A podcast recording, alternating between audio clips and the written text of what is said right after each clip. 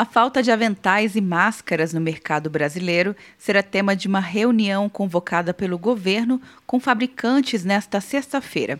De acordo com o secretário executivo do Ministério da Saúde, João Gabardo, pelo menos cinco dos vinte e um itens licitados não foram entregues pelas empresas, que venderam não apenas os produtos, mas a capacidade produtiva pelos próximos meses, inclusive para a China. Se for necessário, nós vamos impedir a exportação desses produtos e, se for necessário, nós vamos solicitar à Justiça a apreensão desses produtos na própria fábrica, em quem fornece. O Ministério não vai admitir que esses produtos, que são fundamentais para a proteção das nossas equipes e das pessoas que estão doentes, possam é, ser prejudicadas. Então, nós vamos agir com bastante rigor. A reunião será com a Associação Brasileira da Indústria de Artigos e Equipamentos Médicos e Odontológicos, que representa empresas que participaram da licitação de itens para proteger profissionais de saúde que vão enfrentar o surto de coronavírus no Brasil. O Ministério da Saúde alerta que a melhor forma de prevenir a infecção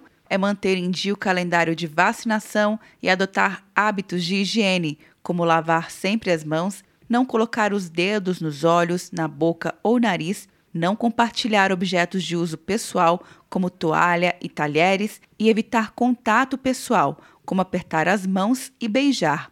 Quer um ano sem mensalidade para passar direto em pedágios e estacionamentos? Peça a Veloe agora e dê tchau pras filas. Você ativa a tag, adiciona veículos, controla tudo pelo aplicativo e não paga mensalidade por um ano. É por tempo limitado, não perca. Veloe, piscou, passou.